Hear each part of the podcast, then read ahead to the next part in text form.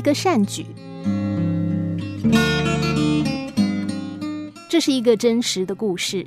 一九八二年，史丹佛大学一名十八岁的学生无力支付学费，他是一位孤儿，不知道到哪里去筹钱。他想出一个办法。和朋友决定要办一场校园音乐会来赚自己的学费。两个人找了钢琴家帕德雷夫斯基来帮忙，希望他能够在音乐会上演奏。帕德雷夫斯基的经纪人要求他们交两千美元保证金。双方达成交易，两个男孩开始筹备音乐会。只可惜最后他们没有卖出足够的门票。只收了一千六百美元的票款。无奈之下，两个男孩找到帕德雷夫斯基，向他解释他们的困境。他们给了钢琴家一千六百美元，加上一张四百美元的支票，并且承诺会尽快兑现这张支票。令人讶异的是，帕德雷夫斯基把钱还给了男孩们，让他们先拿去支付学费。剩下的钱再给他。后来，帕德雷夫斯基在一九一九年成为波兰总理，兼任外交部长。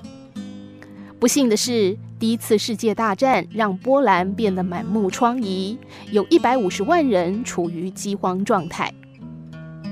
帕德雷夫斯基向美国的食品管理局求助，局长是一个叫做赫伯特·胡佛的人。在一九一七年，美国加入协约国阵营，对德宣战之后几天，胡佛受威尔逊总统之命，成立了美国食物管理局，以便为美国和协约国部队提供足够的食物，同时也确保美国国内民众不会缺粮。胡佛答应了帕德雷夫斯基的请求，迅速把成吨的粮食运往波兰。帕德雷夫斯基非常感激。决定要亲自向他道谢。